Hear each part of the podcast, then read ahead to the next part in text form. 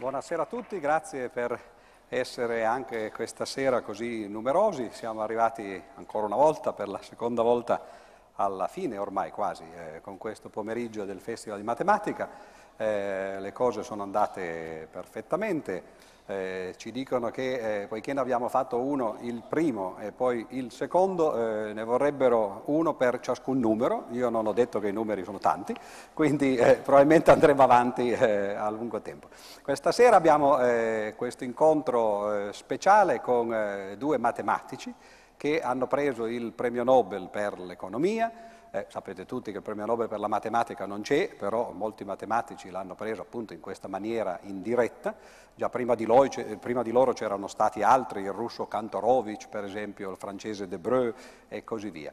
E eh, la cosa interessante è che questi due premi Nobel, come molti di voi naturalmente sapranno, eh, hanno lavorato nello stesso, nella stessa teoria, che è la teoria dei giochi.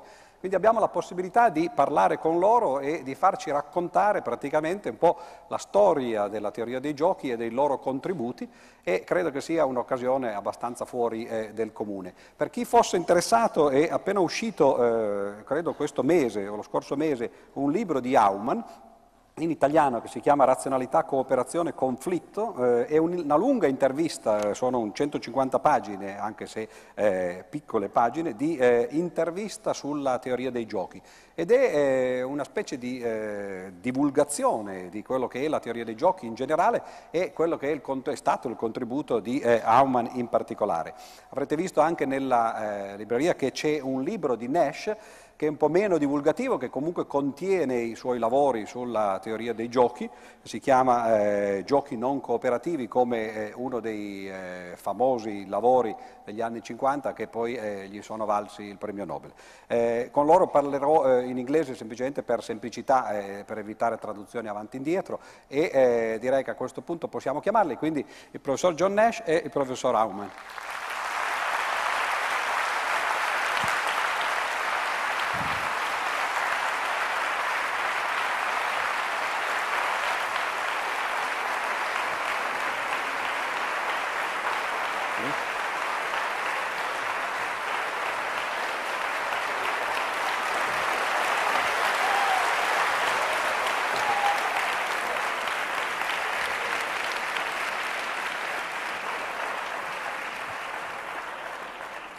So good evening to both of you. Thank you very much for uh, being here.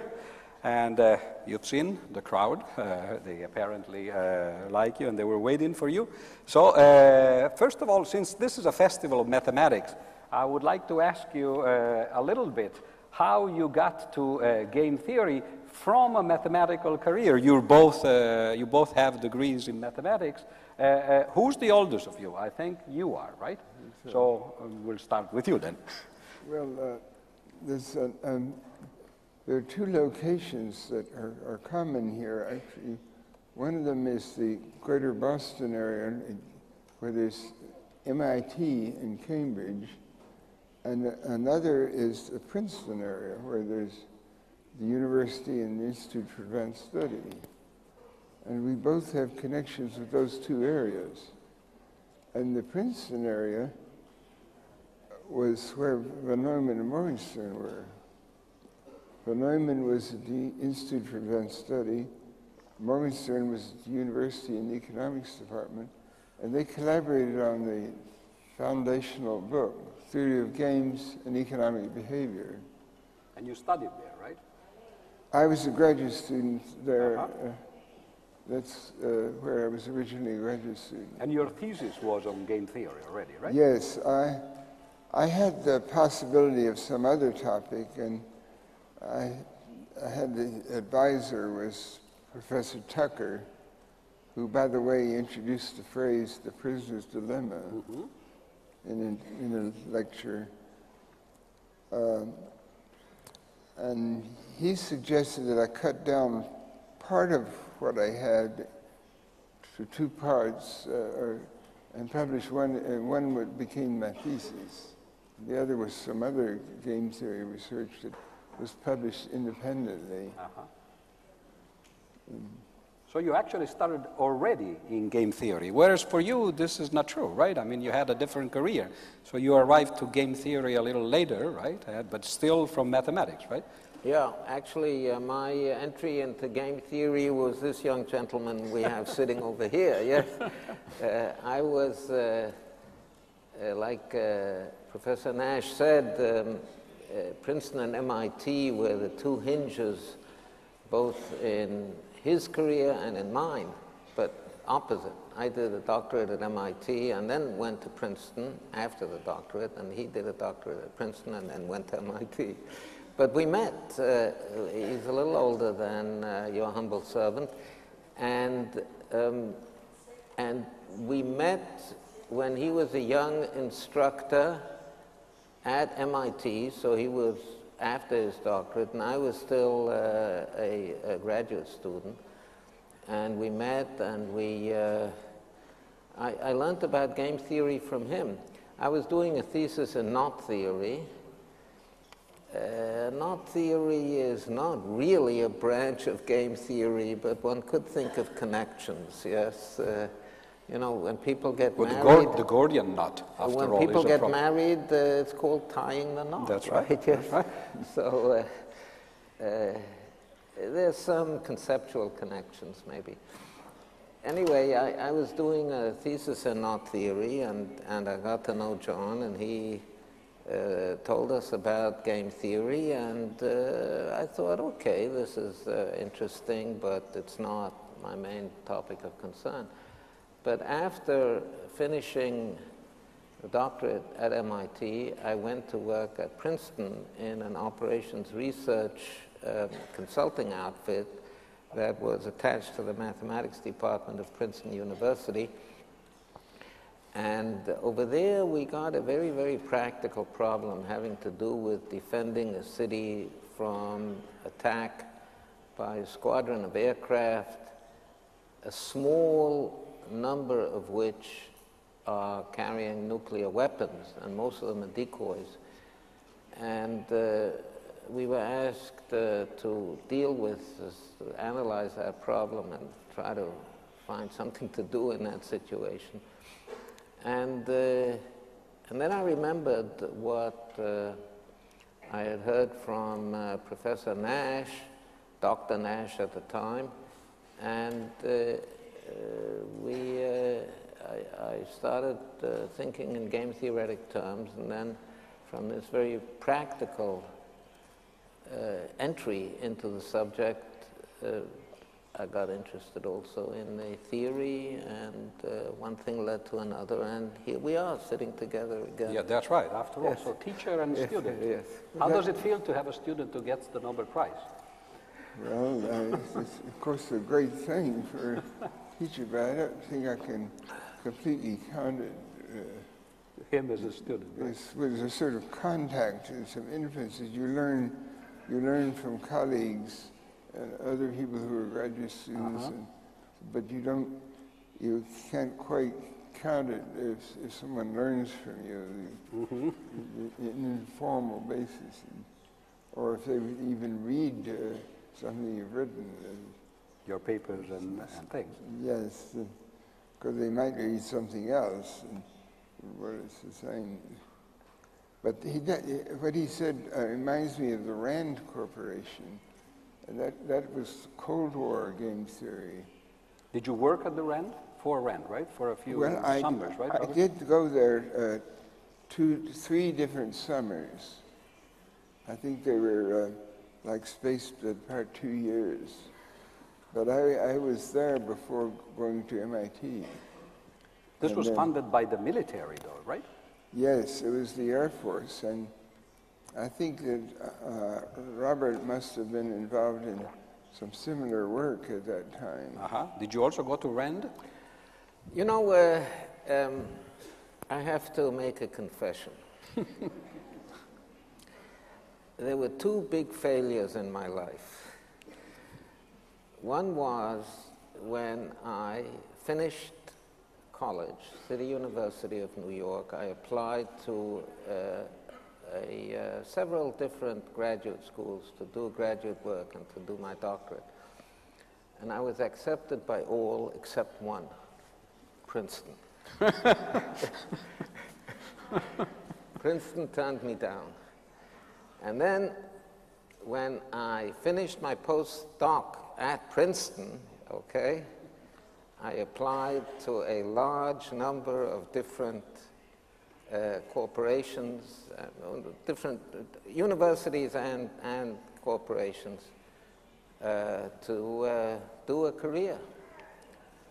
And I was accepted by all except one, the Rand Corporation. was, was Shapley there so, at that time? So they turned me down, but afterwards I did do some consulting for them. And uh, yeah, I did do some consult. You know what? Let me tell you a story about the Rand Corporation. In the summer of nineteen sixty-seven, just after the Six-Day War in uh, the Middle East, um, I, I came to the Rand Corporation about two months after the war. And you know, that, that war was extremely hairy, extremely hairy. It was touch and go. And if it wouldn't have been for the, um, for the grace of God, uh, you wouldn't see me sitting here. Uh, now, this is always true in any case, right? Yeah, yes, yes. In general. Huh? Well, but, but specific, specifically about the Six-Day War. We had a lot of, you see... You the, were in the military at the time? No, no, no. Uh, I was, uh, if it wouldn't have been for the fact that the Egyptians stupidly left their planes on the ground at the beginning of the war, then uh, their Air Force would have overwhelmed ours and the war would have gone differently, and literally you wouldn't see me here, okay? But it, it, they, they did leave their planes on the ground, and we destroyed their entire Air Force uh, uh, within one hour of the beginning of the war, and that turned the tide. So it could have been different. Now, when I came to the Rand Corporation, uh, and let me add, at the, the, the period leading up to the war, there's a very, very great tension. I was really worried, really, really worried. Anyway, when I came to the Rand Corporation in August, this was in June, uh, these uh, military types over there said to me, um, you know, the generals, they were walking the corridors of the Rand Corporation, they said to me, "Bob, we were never worried about you. You know, we knew that you people would come out on top." So I said to them, if I would have been sitting in Santa Monica and you would have been sitting in Jerusalem, I wouldn't have worried about you either. Right. So why don't we uh, start talking about this game theory, which has been uh, going around in our talk. And uh, what would be your definition of game theory today, and what was it uh, in the class that you taught when Bob was sitting there as a student? Um, well, I didn't teach game theory until, I think, a later time when I was at M I T. I, I was there a few years mostly teaching calculus. Mm-hmm. And there came a time when I taught uh, uh, from a book by uh, Luce and Raiffa. And I think that book wasn't out until a little later in the fifties. fifty-seven. Yes, so that was, that was a good book. And I, I liked it because they were more sympathetic to my contributions mm-hmm. to game theory. And uh, it, it wasn't So they were already zero. in the book in fifty-seven, your contribution? Yes. Uh-huh. It so wasn't, immediately It wasn't digested, just zero-sum. Sort of and mm-hmm. so and but in, in any case, what is your definition of game theory? Well, that's, that's where I'm a, a little reticent. You see, that, like any, you, things are changing, uh, mm-hmm. and the, uh, you're not sh sh uh, sure what it will, what will, the same words will be meaning fifty years from now. Right. So, uh, so you think it's better not to define it, right?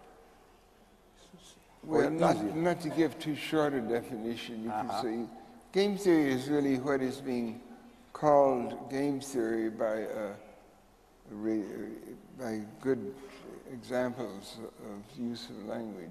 This is what sometimes people say of mathematics too, right? Mathematics is what mathematicians do. Oh, you, yes, or right, of what, course, is, you know, what, is there's a trouble regarded, in defining...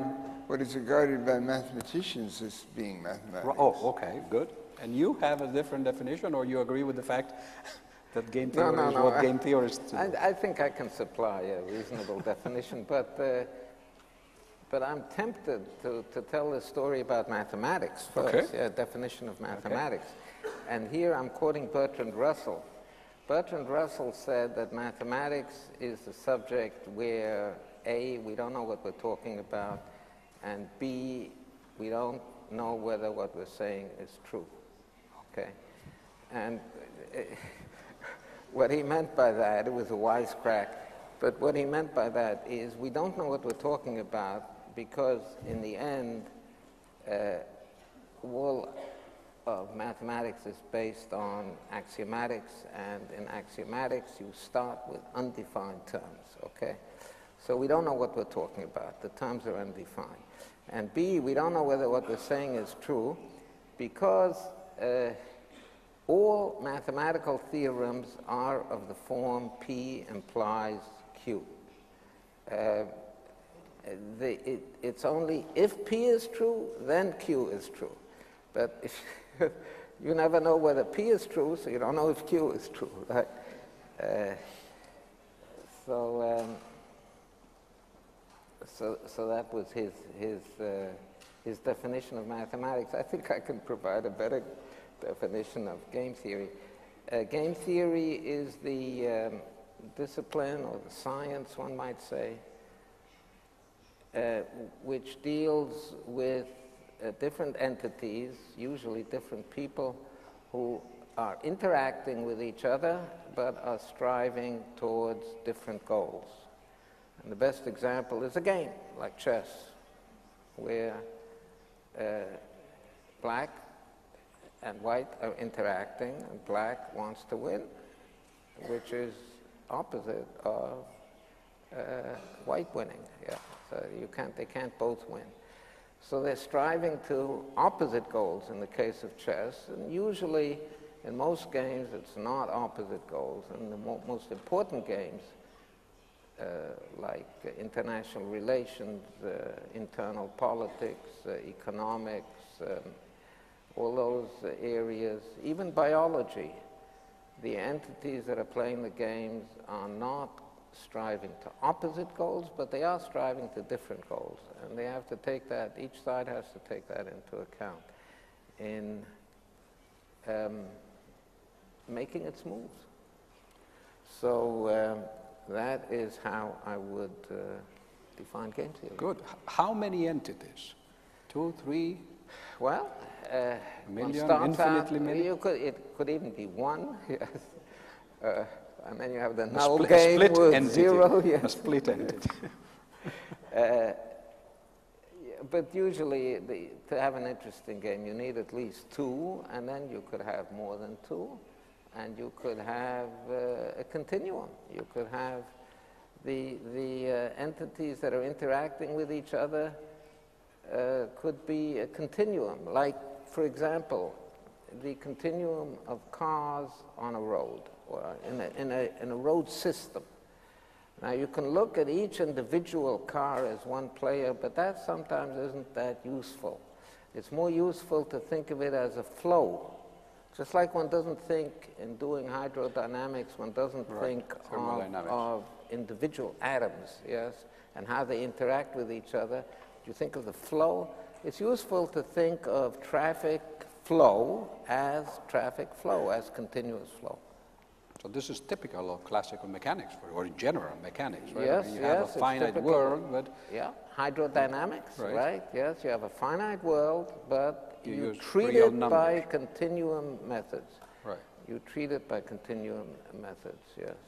Have you ever worked with uh, infinitely many players yourself, or you... I haven't, I haven't worked with it, but the concept is fairly old. I mean, from the early early times in Rand, there were people who were talking about uh, global games, or I forget what the earliest term was. He might know. Uh, Shapley was involved, and Shapley and Milner were involved in early times in Rand on uh, continuous games. Of us, so.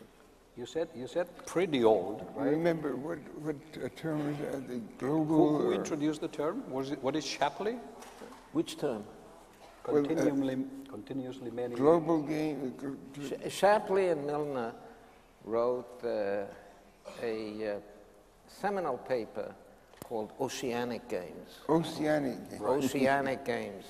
Uh, Shapley and Milner um, wrote that paper, and uh, uh, so uh, those are uh, some more of my teachers, yes.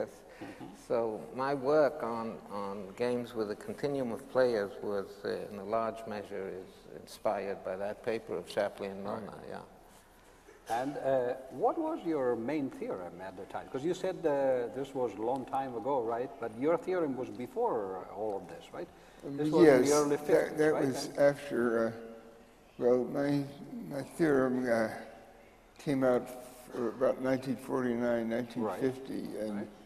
That was the existence of equilibrium points. In what, what, was, what, what was known before this? Well, uh, what, uh, for two-person zero-sum yeah. games, mm-hmm. the, the thing that would follow from my theorem was known. Mm-hmm. My theorem, for the minimax, this would be. Yes, yeah. my theorem applies to minimax in that special case, but that is uh, not the inspiring, mm-hmm. inspiring case for it. Poker game illustrates it pretty well. So this was von Neumann's theorem in the twenties, right? Yes, he he he answered the the question which, uh, well, the question had been found by Borel, but he had was not answered until mm-hmm. von Neumann came on the scene. Right, and could you tell a few words about uh, your notion of equilibrium, which after all is the main innovation, I guess, right, of your work?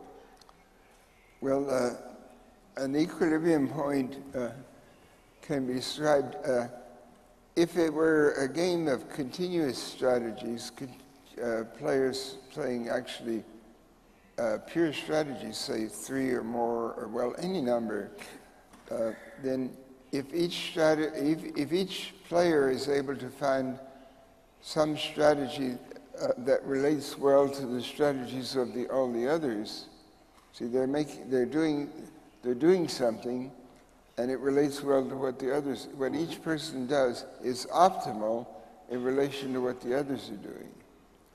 Now, in a game with finite strategies, where you have finite number of alternatives for each player, which is the simplest classic form, then you must introduce mixed strategies.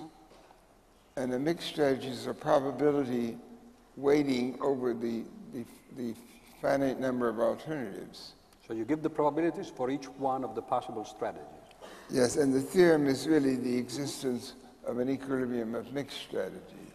For finitely many persons, right? For, for finitely many persons, and each person have finitely many alternative uh-huh, pure uh-huh. strategies. And this, of course, is for a single game, right? Well, that is, you play it once, right? Oh, yes, it is. Uh, it's thought of as being played once, but it is equivalent, which I re did remark in the thesis, it's equivalent to a sort of mass action phenomenon where the, the mixed strategies are equivalent to an average behavior, mm-hmm. an average behavior description. If there's a population of players, uh-huh. population of, of individual sub-players corresponding to each player position, then uh, what they're doing, if they be, uh, may be describable statistically. So this would be the behavior that a certain percentage of players actually has, right? Well, it's described in terms of a mixed strategy, when the mixed strategy is an assignment of probabilities to the pure strategies mm-hmm. available to a player, so that the total adds up to one. Uh, As always with probabilities, right? Well, yes, if you consider everything, the, right. the complementary possibilities, it's sort of difficult to rush it out, you know, and, and uh, but I th the stock market is, uh, is a good example. If you had uh, if you had a finite number of types of players that were playing the stock market in, in a given type all the way the same, there might be uh, there could be an equilibrium when uh, uh, they would be buying or selling and so on, and all interacting. The way you interact with that market, you, you don't see who the other players are you're, you're interacting with yeah, directly. Right. You go through a broker of some sort, and when, if, if you win, uh, someone else is losing, but that's party is sort of far away. Mm-hmm. But in the long term, though, you can all be winning. there, there, you, there would be inflation or profits and so on. But the reason I was asking whether uh, it was a single game is because, of course, I wanted to come to your contribution, which is repeated games, right? Yeah. What changes in the picture when instead of playing a game once, you actually played uh, finitely many or infinitely often? Uh, yeah, I'll, I'll respond to that right away, but I wanted to put in my two cents about this conversation on mixed strategies and, mm-hmm. and the finite number okay. of players. Actually, is something very interesting, and which is typical of continuum of players. Yes, we, uh, if you have a continuum of players, then under uh, certain rather weak conditions, you don't need mixed strategies. You can do it with pure strategies, uh-huh. yeah? Exactly because of what Professor Nash was saying, because of this mass action effect, yes? And, and then when you express the mass action, in other words, mass action means a continuum of players, okay? Mm-hmm. And you can actually express this uh, um, uh, uh, precisely, and then you get, under uh, wide conditions, you get the existence of an equilibrium in pure strategies when you have a continuum of players, mm-hmm. okay? And is there a translation from, for example, games with finitely many uh, players yeah, sure. and mixed yes. strategies too? Yes, yes, because you can represent the uh-huh. finitely right. many as types, just like Professor uh-huh. Nash was saying, okay? Uh-huh. So instead of having uh, finitely many players, and they each do this uh, mixed strategy, so you have finite number of blocks of players, each one of which is an ocean, a continuum, mm-hmm. yes, and then they play in the right proportions, but they play pure strategies, uh-huh. okay. you see the idea? Mm-hmm. Yeah, so, uh, uh, so that is uh, how that works. But l let me get back to your uh, question about repeated games. Um, a repeated game is a situation where you take the same game, let's say, just it doesn't have to be two players, it could be any number of players. But let's, just to fix ideas, take two players, and you have these two players playing the same game again and again, let's say week after one, one, one game a week, week after week again and again. And of course they remember what they did, what the other player did, and what they themselves did in the previous stages. And it turns out that when you apply Nash's idea of equilibrium point to the repeated game, so you consider the whole big, long repetition as one single game, and then you look at the Nash equilibrium points of that game, then you get some very interesting effects. Very, very interesting. It's a whole theory in itself, and it's mathematically rather deep. Um,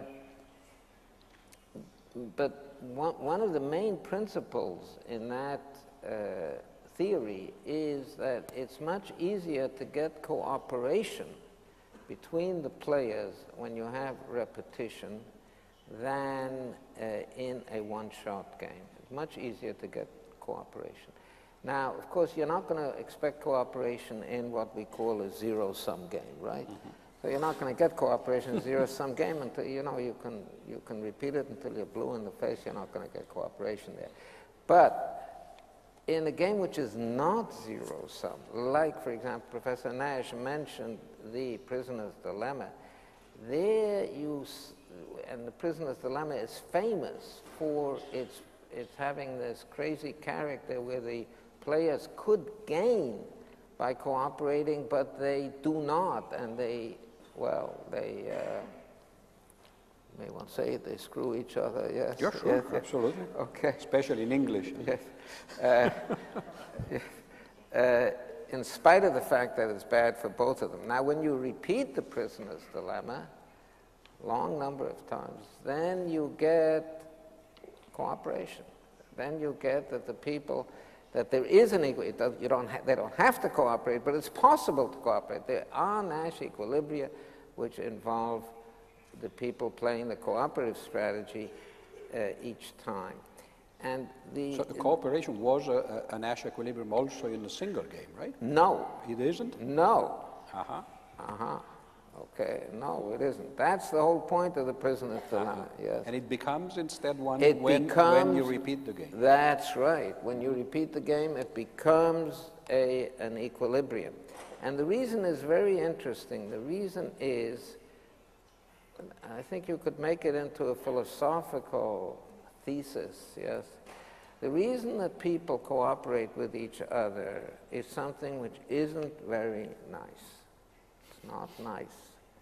So I want you to keep it a secret. Don't tell anybody yes, about it's a it, okay? Good way to keep a secret, yes, yes, to say right. in front yes. of a thousand people. Yes, that's right. You know, it's like the newspapers sometimes right. have secret talks between Kissinger and right. this, yeah, big headline, yeah. Uh, so, um, it's because of the threat of punishment.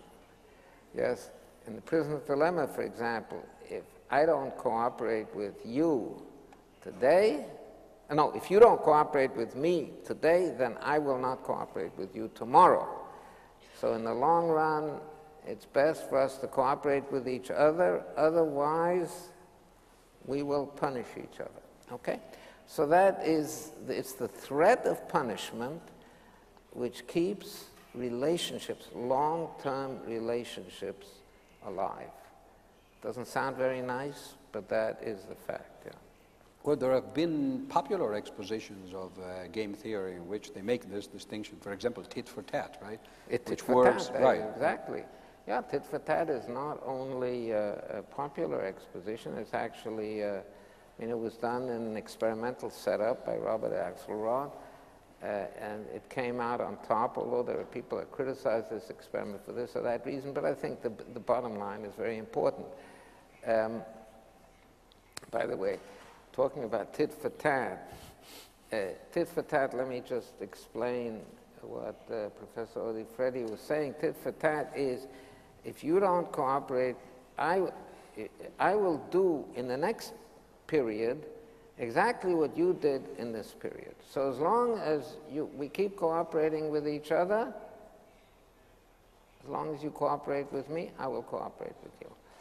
Whenever you defect and try to get a little bit of profit at my expense in a, a, at some stage, I will do the same to you at the following stage. That's what's called tit for tat. And I was in a conference in Germany about twenty years ago, and over there, this was a conference on biological applications of game theory. Well, it turns out that game theory plays a very important role in evolutionary biology. And one paper that was given over there had to do with behavior which is like the prisoner's dilemma in a bird called the great tit, okay? Mm-hmm. So the title of the paper was Tit for Tat in the Great Tit. Very good. Actually, still talking about uh, repeated games, uh, you, of course, you know, this, uh, this is the area where you got some of the, your main uh, results. Uh, there is a Falk theorem, perhaps, that you can explain, and you were actually the one, I think, to isolate it, right? You called it so, incidentally. Yeah. I never published it, uh, oh, well. yes.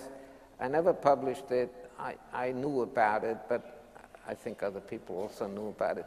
You know, it was a big mistake not to publish it, because um, it, the idea is so simple that I thought, oh, this is too trivial to publish, yes, I mean, uh, but actually it's a very important idea, and I think some of the most important ideas in mathematics are what uh, some mathematicians might call trivial.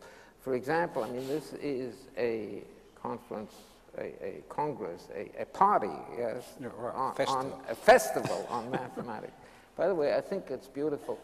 It's, it's absolutely amazing to see so many people, to see this big hall full of people listening to you, listening to mathematics, coming to right. hear mathematics, which is considered, you know, if economics is the dismal science, and mathematics is often considered the dismal squared science. That's yes. right. yeah, and here it's uh, it's pop art. It's wonderful. Yes, it's uh, it, it's only in Italy. Only in Italy, right?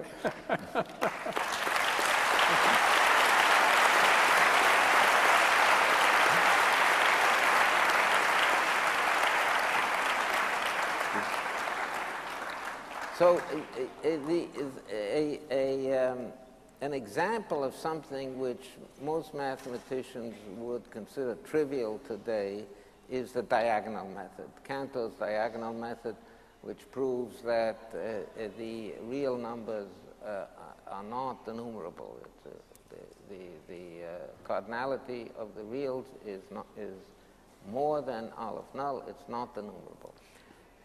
And I, I, this is very simple, actually. It's a beautiful idea, but it's very, very simple.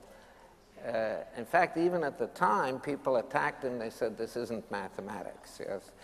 Uh, and in some sense, uh, in some sense, they, they were, I think most mathematicians today would also call this a trivial remark. But it is very profound. It is, it forms the, the basis for uh, for a lot of um, uh, modern mathematics. It forms the basis, for example, for Gödel's theorem and uh, things like this. So, so it's it's this is an example of something which is simple but profound. And I think the Folk theorem is also simple but profound. Unfortunately, I didn't realize the profundity of it. I only realized its the simplicity. simplicity. Yes. Yeah. Uh, so uh, the, the folk theorem says that in a repeated game, the, uh, you can get in equilibrium, in a Nash equilibrium, any payoff which is feasible. In other words, it's possible for the players to get it in a, by mixing Uh, strategies or mixing outcomes in a one-shot game, and individually rational, uh, which means that no player can guarantee more for himself. Now, uh, well, maybe it doesn't sound that simple, but actually, uh, when you think about it, it's, it's, uh, the, the idea behind it is very easy. It's, it's like I was saying before. Any outcome like this can be upheld by punishments. It's the punishment idea that makes this work, and it is a precise expression of the idea that I was talking about before, that um, uh, repetition enables cooperation. Right. So it's not reward, actually, that uh, we should look at, but more uh, the punishment uh, side. Yeah, the fear of punishment, yes, yes. Which in a sense uh, is, uh, uh, um, is the opposite of what we think intuitively, right? We think yeah, that we're driven yeah, by yes. wanting to get things and not to avoid them, because after all, punishment is... is yes, yes, but what puts it into equilibrium is punishment, exactly, uh-huh, yeah, uh-huh. yes. Uh, um, yeah, the, there's a saying in the Talmud, Uh, pray for the welfare of the government, for without it, man would swallow man alive. Yes?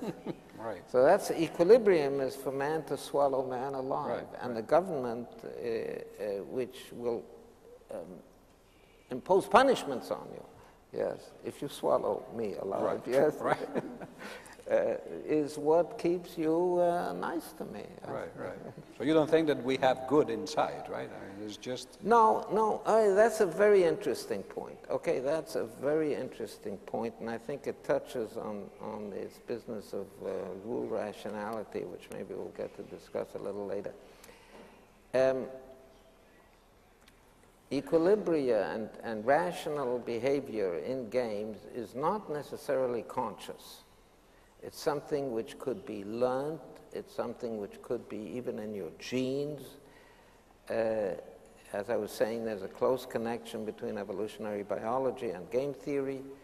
So sometimes st- strategic equilibrium is built into your genes. So the fact that you have cooperation, Uh, it's not that I, I'm consciously motivated to um, to to uh, uh, punish you if you uh, defect, or it's not even that I am nice to you because I fear your punishment, but because this kind of behavior, the cooperative behavior, which is backed up by the threat of punishment, has become part of our culture, part of our uh, uh, genome, part of what we learn, and that is because it is in equilibrium. So it becomes uh, an a priori, so to speak, for it, the individual it, at least? The individual, the individual Uh, the individual learns it, or in fact acts that way because of his genes, yes. But if it would not be in equilibrium, yes, it wouldn't be stable, right? So it would not. Yes, then they, then there would be a mutation which brings mm-hmm. it away mm-hmm. from those genes, or somebody would say, "Hey, I learned this, but maybe it's not such a good idea." Yeah. Mm-hmm. So. So uh, it, it could either be a, a biological genetic mutation, or it could be what Richard Dawkins calls a mimetic right. mutation, mm-hmm. yes? Um, and, but in fact, the way we do it doesn't involve those things, because it is an equilibrium, and those mutations will fail, mm-hmm. okay? So the, what keeps it in equilibrium is the threat of punishment, but it's not, it doesn't have to be explicit, okay? So like and we don't have to think in those terms. We don't have to think in those terms. We, we think the way we're educated, the way our genes tell us, that's how the, but, uh, but, uh, but what holds it together is young Nash over here. Uh-huh. Yes. Would you like to comment on this business of well, reward it's, it's, and it's, punishment? It, well, it's certainly true. I'm just thinking about society. It's certainly true that uh, all around the world, the general uh, justice concept for a man who has killed a man is different from that for a man who's killed a dog. Uh-huh. Whether he's his own dog or someone else's dog or a, a stray dog. Well, it depends on the country too, right? I mean, there are well, places I, like India, for example, where if you kill a cow, I mean, this is a... I, I doubt that, yeah, I still think that in India it, you could get away with killing a cow better than with killing a, a human, particularly a Brahmin. Right. And about the business of reward and, uh, and punishment? Well, I, I agree on this evolutionary stuff that I'm... I'm using the repeated games myself uh-huh. to theme uh, in some current research where I have been running into difficulties. But the idea is to try to study three-player cooperation uh-huh. and some analogy to how two-player cooperation could be studied, some models and, and things, trying to reduce it to the to the non-cooperative, the uh-huh. self-interested behavior of individual players. Speaking of which, what is the difference between two players and many players uh, in, in all cases? I mean, it seems that, of course, you know, many players are more difficult, but wh why exactly? Uh, well, uh, this reminds me of something a little earlier in this, this uh, festival, the current festival. someone presented uh, on the screen the, the formula for a, a root of a cubic equation. Yeah. Cardano's, right? Yes. Well, now, that is really s subtle. And, and uh, see, with two, you have the quadratic formula, which was discovered by the Babylonians, it right. seems. But three, nothing until Renaissance times. And then you have this, actually, I think it was Ferro first. And then... Uh, Ferro, right. And, and then for four, there's somehow this guy Ferrari working with Cardano, mm-hmm. wasn't it? I think he managed to find, find him. But then beyond that, you don't have anything analogous. You can use Newton's method or... What, what is special about number three? Because it seems that when you go from two to three, in many different situations, you get into trouble. For example, Arrow's paradox. We had Amartya Sen at the very uh, beginning of this festival, and his theorem, in a sense, generalizes uh, Arrow's theorem. And it's interesting that with two uh, candidates, for example, or two options, you can actually have majority rules and uh, all the axioms of democracy, so to speak, are satisfied. As soon as you have three, then you get into trouble. And it's the same thing with markets, apparently. You do have equilibrium when you have two.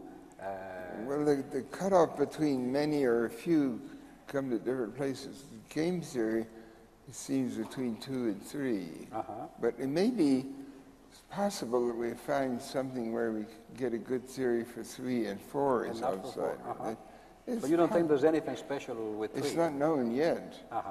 Certainly not.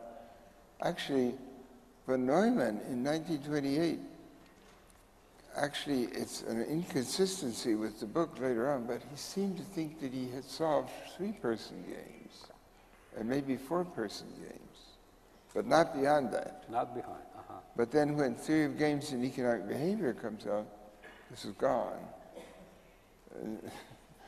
But and then there's a different theory for games of more persons. Uh-huh. Could I suggest a, sure. a fundamental a difference ah. between two oh, and okay. bigger numbers? Yes. Okay? Which is very relevant to game theory. You see, in two-person games, you can have what's called two-person zero-sum games where the interests, like I was saying before, are directly opposite, and there's no point in cooperation. It's impossible to cooperate.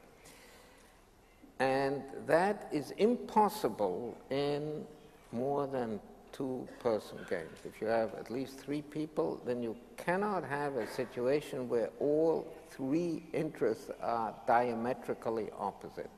And to think of that in geometric terms, think of two points that are one hundred eighty degrees apart, or two directions, mm-hmm. one hundred eighty degrees apart. Okay, like this, two directions. Now, you cannot have three directions that are all directly opposite each other. It's impossible. You should come to see the Escher's exhibition. Then yeah. you'll probably change the... Yeah, maybe Escher could have it, yes.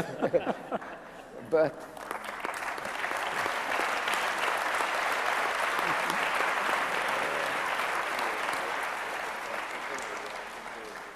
Uh, There's got to be, I, I mentioned at the beginning, both chess and poker, but chess and poker, at least if you have, a, I, uh, uh, von Neumann Morgenstern had a, a simple two-person poker game, but poker game isn't very interesting with two people.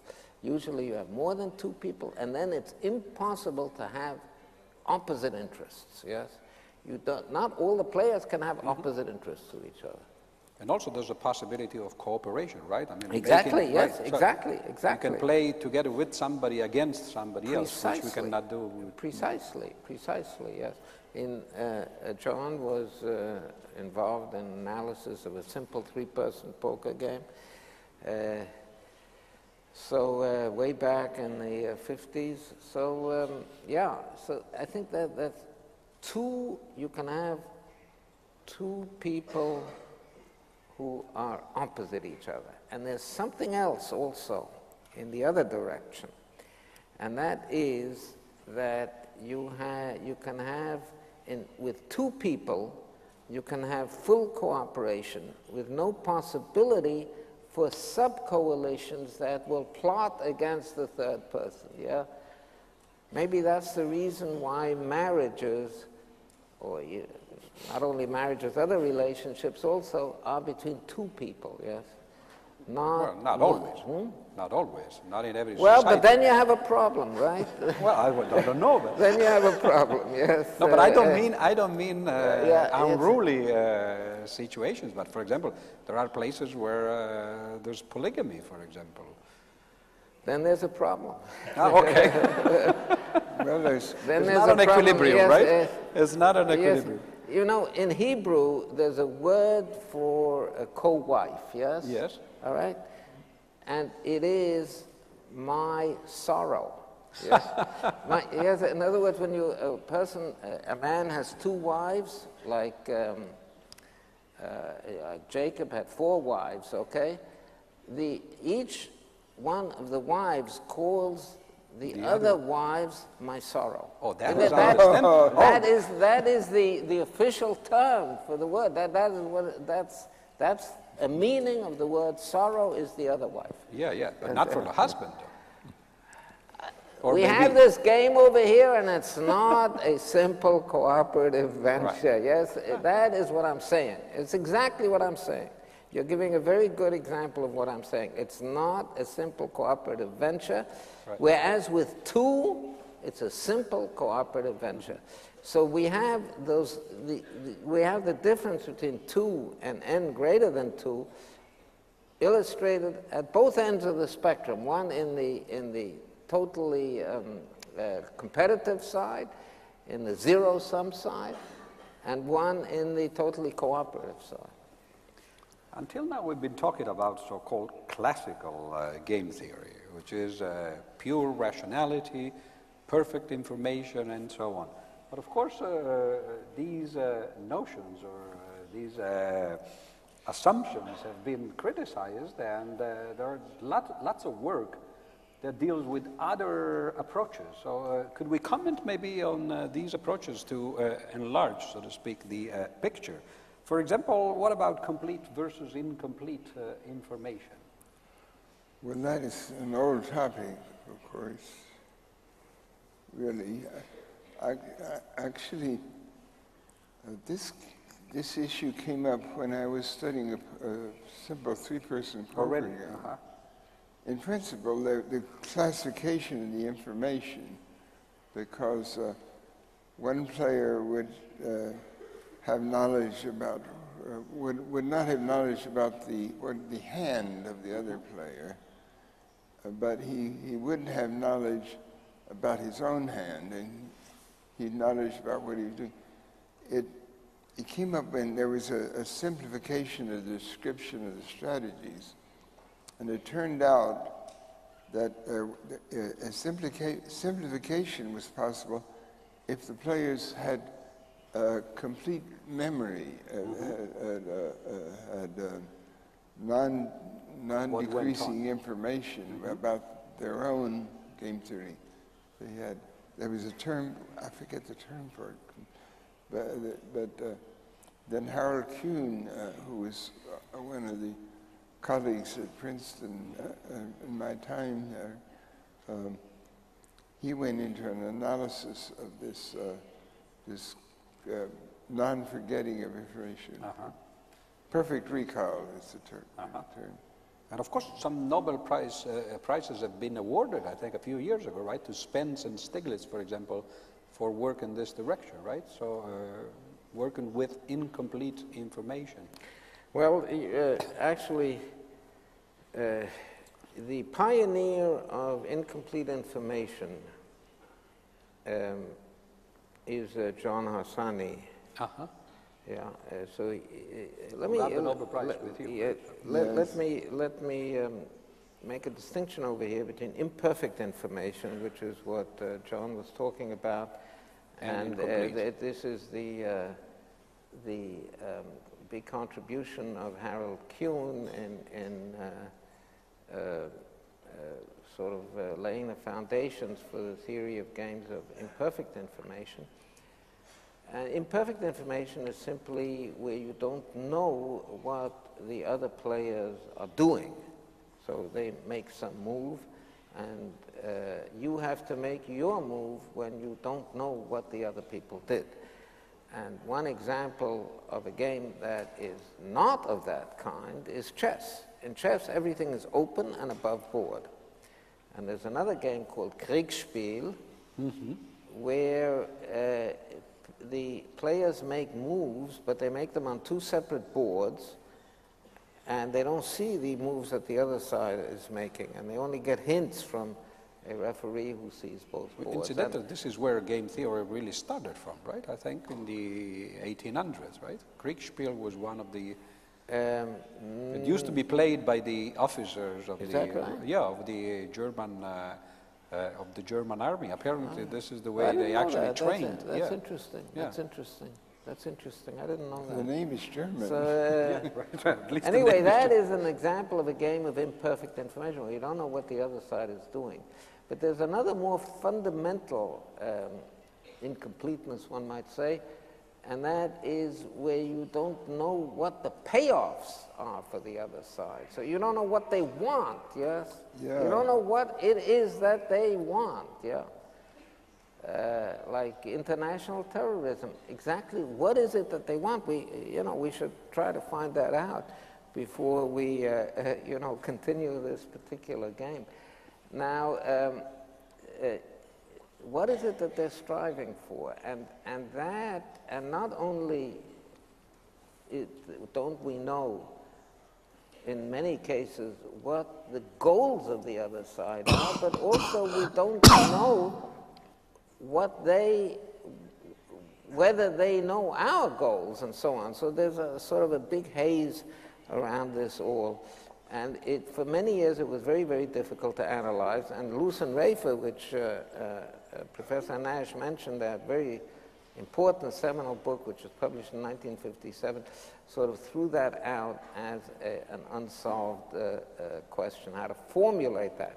And this was solved by John Harsanyi in a very important trilogy of papers that was published in Management Science in nineteen sixty-seven, ten years after Luce and Raiffa. And he really made sense out of this, so this is uh, uh, regularized it, and he got the Nobel Prize for that in ninety-four. Yeah. On the fiftieth anniversary of the publication of the games and um, of the uh, von Neumann Morgenstern theory of games and economic behavior, the Nobel Prize was shared between Professor Nash, John Harsanyi, and Reinhard Selten. Yes. So, and, and, and that Nash got the prize for that, and sorry, Harsanyi got the prize for that contribution. We already know what Nash got the prize for. So, so that is, um, that is, uh, uh, so, so that is really not a problem. That's what I'm trying to say. It, it is. It was integrated by Harsanyi into game theory. Uh-huh. So that that's not an example of some kind of assumption which is not uh, realized in real life or something like that. It has become a part of standard, classical, totally rational game theory. It's now for forty years. Uh-huh. But you said you just talked about real life, right? And of course, in recent years, there's been uh, another Nobel Prize uh, given to Kahneman and, uh, and Smith for uh, a different thing, right? So behavioral uh, economics. I guess you're uh, a critic of this, right? Uh, well, you know, uh, you say Kahneman and Smith, well, that's very interesting because Kahneman and Smith Uh, actually got the Nobel Prize and they shared it, like yes, you say, in oh two, that's what I meant, yeah, for different uh, things. Uh, yeah. But for, for really getting opposite, uh, for doing precisely opposite things, yes. yes. Right. This is what what, what, uh, uh, what characterizes the work of both these uh, scientists is that they were doing experimental. Right. Yeah, they were doing experiments or... Uh, Uh, I think uh, Smith was doing really experiments, uh, Kahneman was doing more uh, thought experiments, thought polls, experiment, yes, right. things like that, less, less actual experiment. Uh, and the, um, Kahneman came to the conclusion that uh, standard economic theory is wrong, and Smith came to the conclusion that standard economic theory is correct. Yes. Cool. Yes.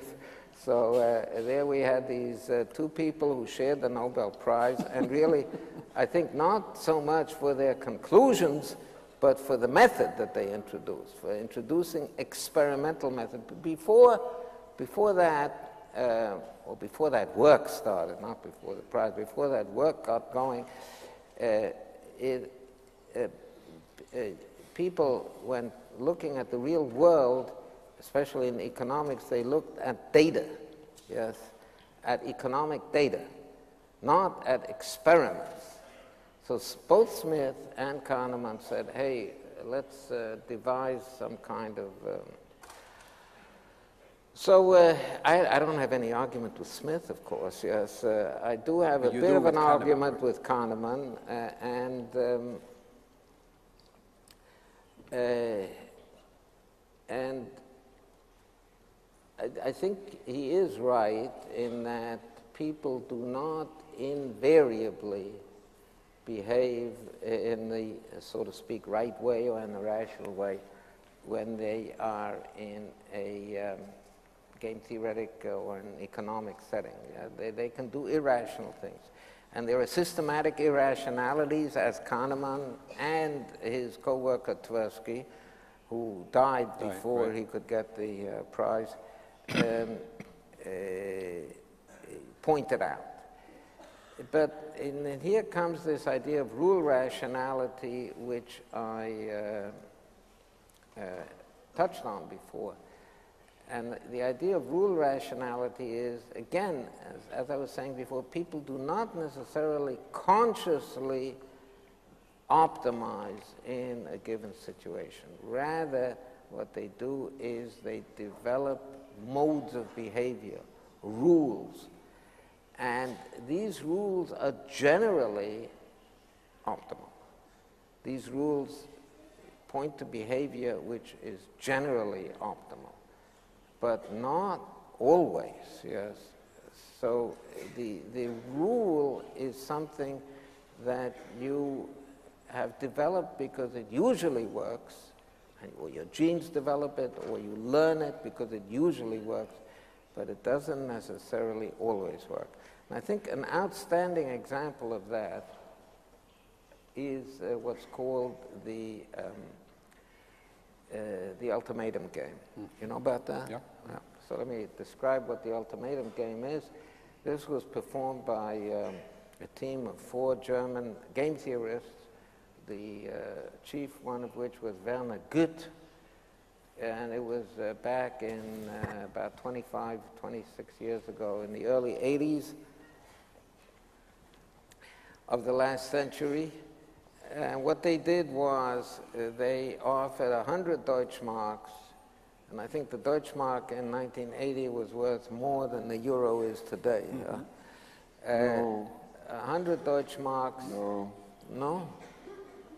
You don't think so? I mean, inflation. I'm talking about inflation. Uh. Well, uh, inflation, the dollar is going down, but the... No, the euro has also undergone inflation. I mean, there's been a tremendous... Well, we can, check our, we can check our facts about that. I, I, I maintain my position until I'm proved wrong. Which so we have two Nobel be... Prize winners not, not uh, in agreement even here, right? Um, yeah, that's right.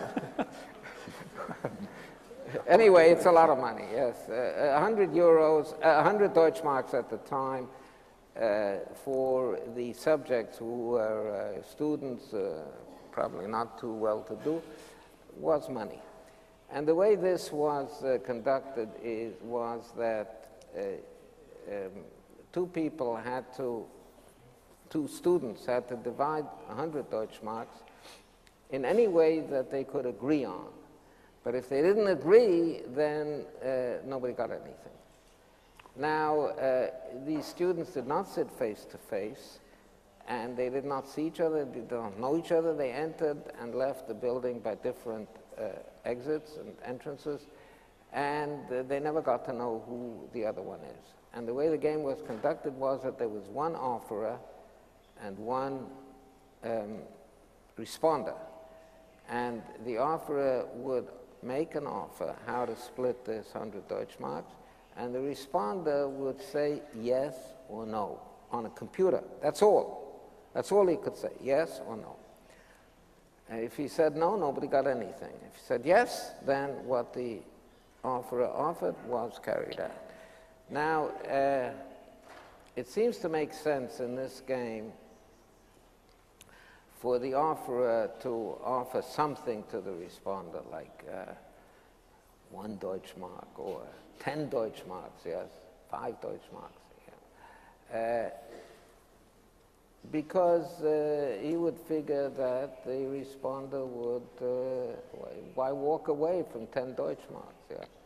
But if he walks away from it, he walks away from it. That's the end. The, the, the game was for, for both. Right. For both.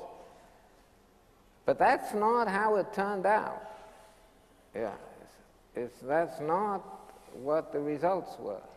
The results were that by far the most of the offers were approximately in the range of sixty-five to thirty-five, something like that. And those that weren't, those that they were considerably below, let's say eighty to twenty, were actually refused. So people would walk away from twenty Deutschmarks. A poor student would walk away from twenty Deutschmarks. Imagine how much beer you could bring, you could drink for twenty Deutschmarks. Yeah. So, so they would walk away from it, and it doesn't make any sense, because it makes sense to turn down an offer like that when you're face to face with the other person, and you don't want to accept an offer like that because you get the reputation of being a sucker, right? um, and and nobody will ever offer you anything after that, right? So you have to put on a, but not in this situation, you see. In this situation, there's no reputation to develop. So in this situation, why not take the ten Deutschmarks and drink your beer? But, uh, but that's not what the people did. They actually turned down offers of as much as twenty or even more Deutschmarks. So, and the other side knew that, they, they, they felt it, yes, and took it into account. So what's happening over here, this is a wonderful example of rule rationality. What's happening over here is that you develop this rule, which is don't let people kick you in the stomach, yes? That's a good rule in life, yes? uh, uh, and, and you develop this rule, and you don't know exactly why you develop it, but you develop it, and it's a, usually it's a good rule. So that's what I'm saying. I'm saying that there can be, this is a, a uh, this example of the ultimatum game is an example in favor of Kahneman's theory, yes, because it says, hey, these people are behaving irrationally, they're crazy, right? But I say if you modify it a little bit, and if you say people optimize the rules by which they live, they don't optimize the acts, then you're back in business. John, would you take twenty dollars? Well, I, I, I was a little confused about the twenty Deutschmarks before. He's thinking in terms of the real value. Uh, you have to know what it is. Cost of living.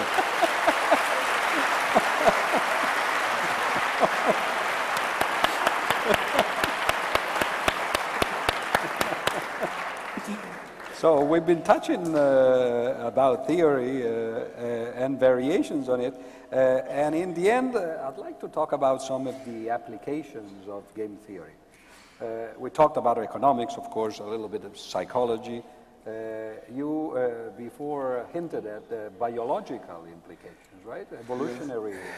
Well, recently I was approached uh, to write an introduction to an issue of a journal that's going to talk about game theory in, in computer science, circuit theory, and computer science. Uh-huh. So I have, I've done what, that. What kind of, so there are applications in computer science too? Not yes, in theoretical network theory, yes. Uh-huh.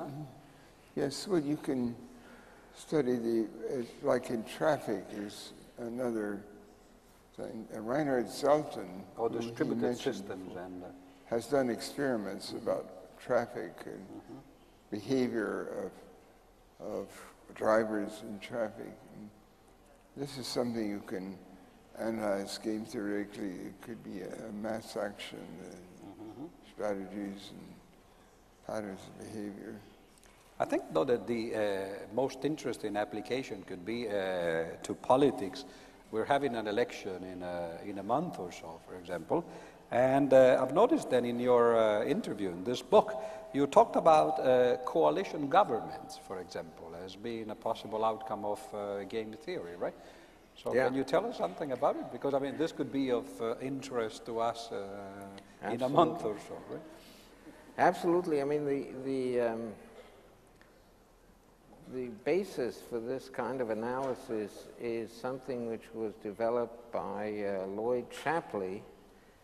By the way, uh, he should have gotten the Nobel Prize a long time ago, because he really is the high priest of game theory, and he certainly should have gotten it before your humble servant. Yes, so I think that was a big mistake that they made uh, a couple of years ago over there in Stockholm.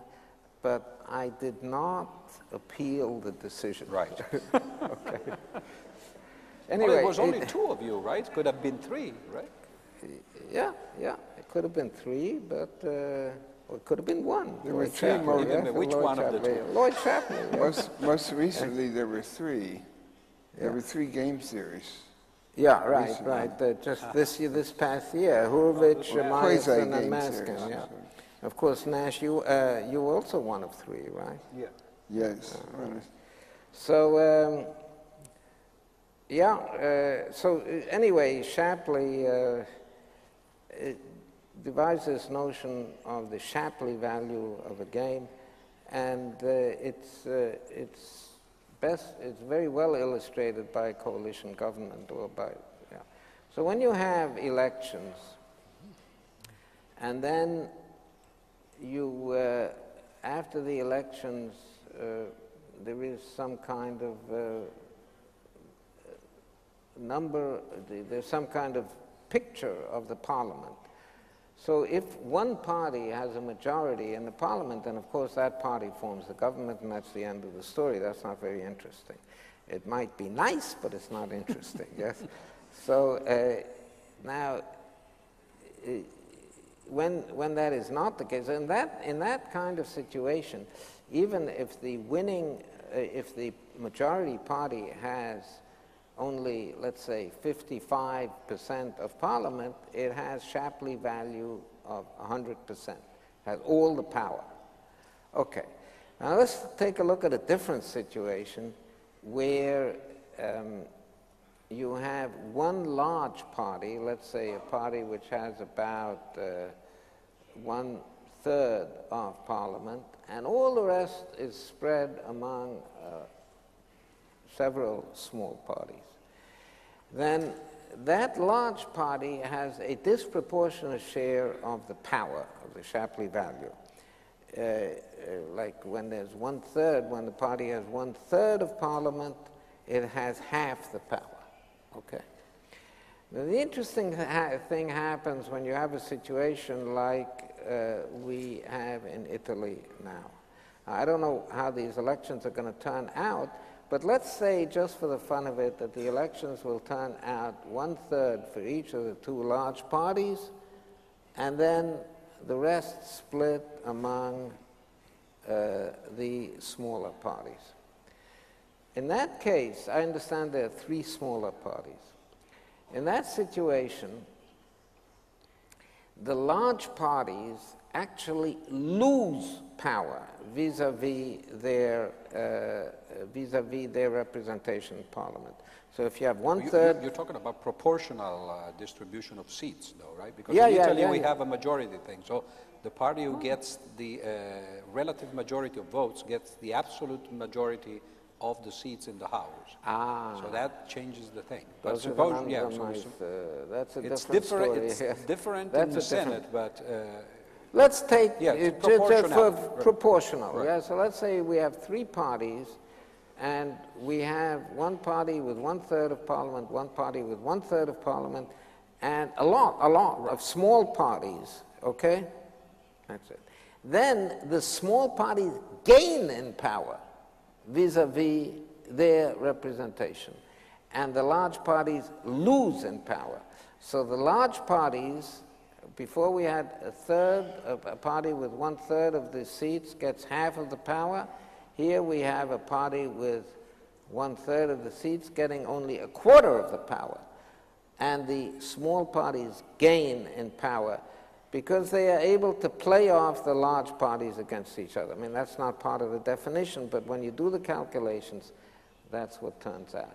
So uh, the uh, Shapley value can be used to, to uh, do a prediction of um, how coalition governments uh, will form, which coalition will form, uh, after we know what the, uh, what the uh, results of the election are. We can do a uh, prediction which, uh, you know, sometimes works and sometimes doesn't, but on the whole, I think it works uh, quite well. Mm-hmm. There's still one thing that I would like to ask you about uh, politics, because uh, in your uh, book, you talk about Kissinger going to meetings on game theory uh, in the late fifties and early sixties, right? Yeah. So that was quite surprising, because this was not uh, his education. In a sense, I think he was a, a humanist, right? So. No, I think he was a political scientist. Yeah, political science. Yeah. He was a professor of uh, political science. Yeah. You know, when, when he went to Washington uh, in the early, uh, in the mid sixties, I think he went to Washington, um, uh, the people asked him, well, you know, what is it that made you uh, leave uh, Harvard? Harvard right. and go to a filthy place like Washington. So he said, I couldn't stand the politics at Harvard. so so uh, uh, that was Kissinger, yeah. No, Kissinger came from political science, and in fact, he was part of this group of people, which uh, also involved uh, Herman Kahn and others, who were into the, um, the strategic elements of the Cold War, uh, the, uh, uh, the first strike business, and, and uh, you know, there was something very interesting that went on in the early sixties, I remember that. There was a craze of building fallout shelters in the United States. People started building, you know, the Cold War was a very serious thing, and most of you people in the room are too young to remember that. But it was a very, very serious thing, and especially in nineteen sixty-three, it was with the Cuban Missile Crisis.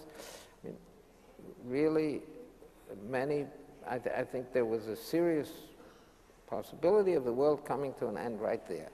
So it was a very serious thing. Now, in the early uh, sixties, uh, there, were, there was this craze of building bomb, uh, fallout shelters in the United States. And um, the Russians took this as a very aggressive move. Now, you ask yourself, how can a fallout shelter be considered a, an aggressive move? But when you think about it a little bit, you see why they thought they were right. If you build a fallout shelter, then you make yourself less vulnerable to attack by the Russians. By making yourself less vulnerable, you make uh, you you make you you make it more likely that you will attack them, right? Because you're less afraid of a counterattack. So this is a little bit of game theory, and it's this kind of reasoning which um, uh, which fed a lot of the uh, game theoretic thinking in those times, and uh, Henry Kissinger was one of those people who, who were into that. So that he was a political scientist who was into uh, game theory. in international relations, and he was in fact invited to give a, a talk at the um, conference on recent advances in game theory, which was run by uh, Harold Kuhn and Oscar Morgenstern uh, in October of nineteen sixty-one at Princeton. So uh, yeah, he was uh, um, he was uh, he was there. Yeah, he was a game theorist. He was a uh, political science I game see, theorist. I see that our time is coming to an end, so maybe you'll have the last word. And uh, since we've been broadening uh, our concern, uh, you ever used uh, or used the game theory in your practical life to to determine what action you should take? Well, I have I have thought in terms of game theory, but I've also see I have a st strong connection on the cooperative game, uh-huh. but. See, that you have the theory developed, you can calculate it very much. But when you, if it's calculated or not, you're, you're not fully cooperating. Uh, the, well, I, I, I feel it's dangerous to try to use it for. Uh-huh. you, you can, like, if you're thinking dealing with an insurance company or an automobile dealers and things like that, but it's similar, just using probability theory. Uh-huh. So it's dangerous to use it in a personal life, but for example, if a government does it, you would suggest it? Well, uh, for governments... Uh, in international relations or war, citizens don't necessarily have to be uh, uh, like soldiers, particularly in the U S A where they mm-hmm. have only the volunteer army and military services at the present time. But governments are forced into the position of militarism. They have this, maybe they have more than they need or less than they need, but they're sort of forced into it. Okay. I think it's uh, five thirty, so we have to get ready for uh, the last lecture by Professor Dyson. So I thank you both very much, and uh, hope to see you again. Thank you.